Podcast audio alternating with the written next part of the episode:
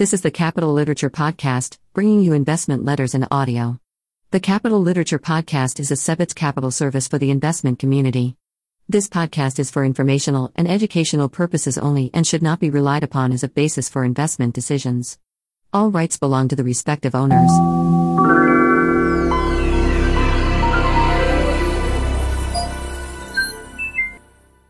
Alger Weatherbie Specialized Growth Fund, 4th Quarter, 2021. Highlights During the fourth quarter, the largest portfolio sector weightings were information technology and healthcare. The largest sector overweight was financials. The portfolio had no exposure to the consumer staples or utilities sectors and negligible exposure to communication services. The financials and industrial sectors provided the greatest contributions to relative performance. The largest detractors from relative performance were the consumer discretionary and information technology. Market environment. Strong consumer spending, a strengthening labor market, and accommodative monetary policy supported optimism about the economy in the fourth quarter, with investors anticipating that the Omicron COVID 19 variant may have a muted impact on GDP. Consensus estimates for 2021 GDP growth ended the year at 5.6%, up from 4.0% in January. The optimism continued even with higher food, energy, and shelter costs causing inflation to climb to 6.8%, the largest 12 month increase since 1982.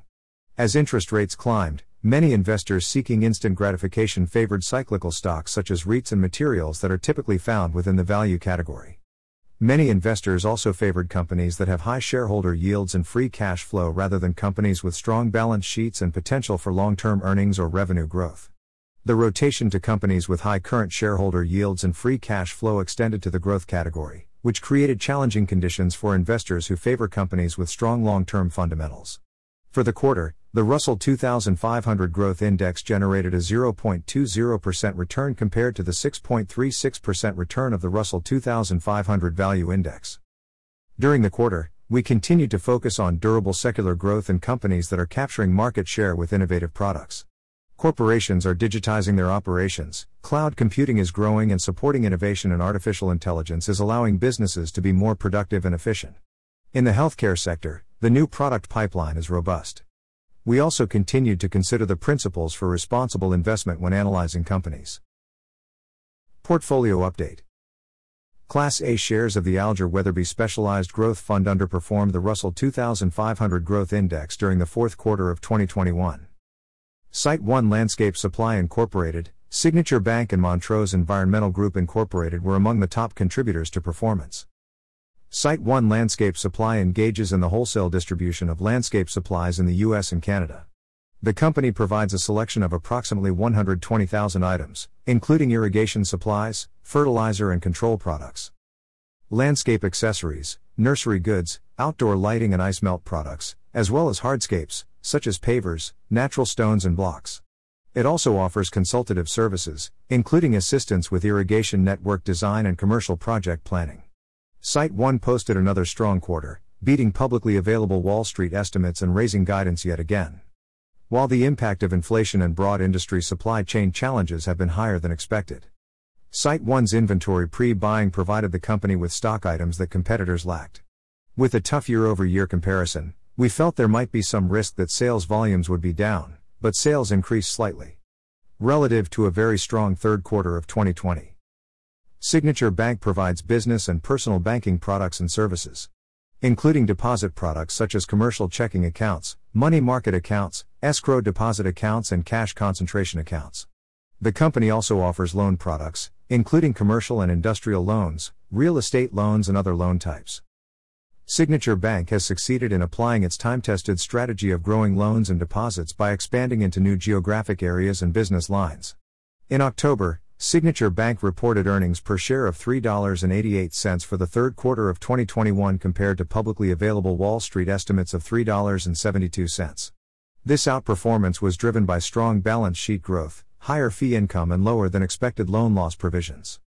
Deposit growth was very strong with total deposits increasing by approximately $10 billion in the quarter. This was the second strongest quarter in the company's history, trailing only the second quarter of this year. Total loan growth was also very strong, increasing approximately 7.5% from the second quarter.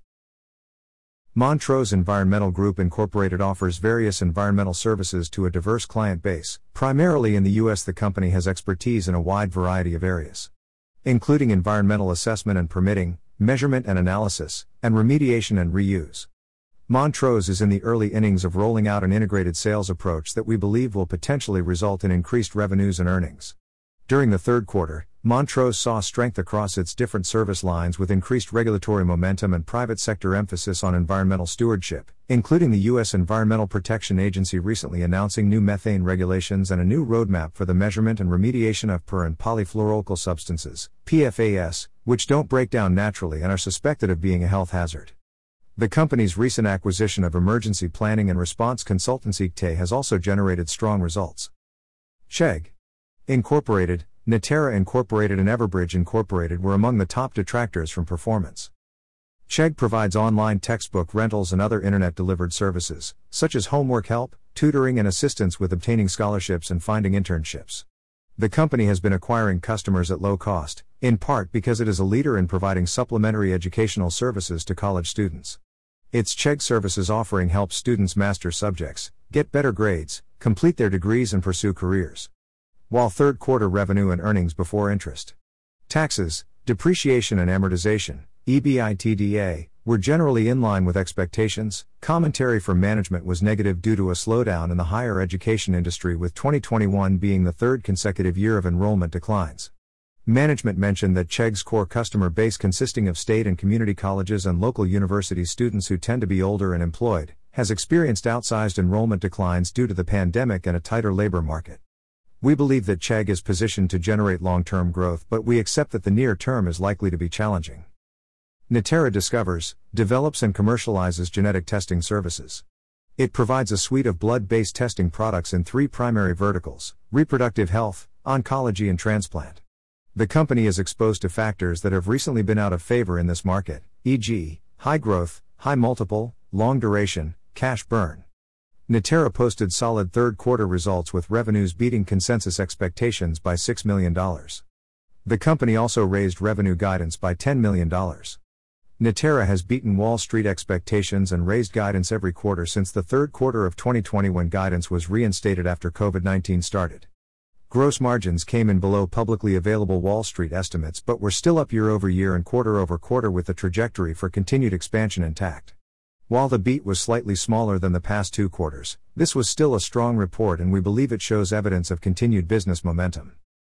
Everbridge announced the unexpected resignation of its chief executive officer, CEO, who is becoming the CEO of a large private technology company. His responsibilities will be temporarily covered by Everbridge's chief financial officer and chief revenue officer while the search for a permanent CEO is underway. Importantly, the company reiterated guidance for the fourth quarter and stated that the resignation is not related to the company's financial condition, reported financial results, or internal controls. Given this risk of business disruption, management offered preliminary guidance for 2022 revenue growth of 20% to 23%, below the consensus expectation of 26%. The stock price reaction was sharply negative in response to this news. H. George Dai, PhD, Chief Investment Officer, Senior Portfolio Manager. Joshua D. Bennett, CFA, Chief Operating Officer, Senior Portfolio Manager. Edward M. B. Minnesota, CFA, Senior Managing Director, Portfolio Manager.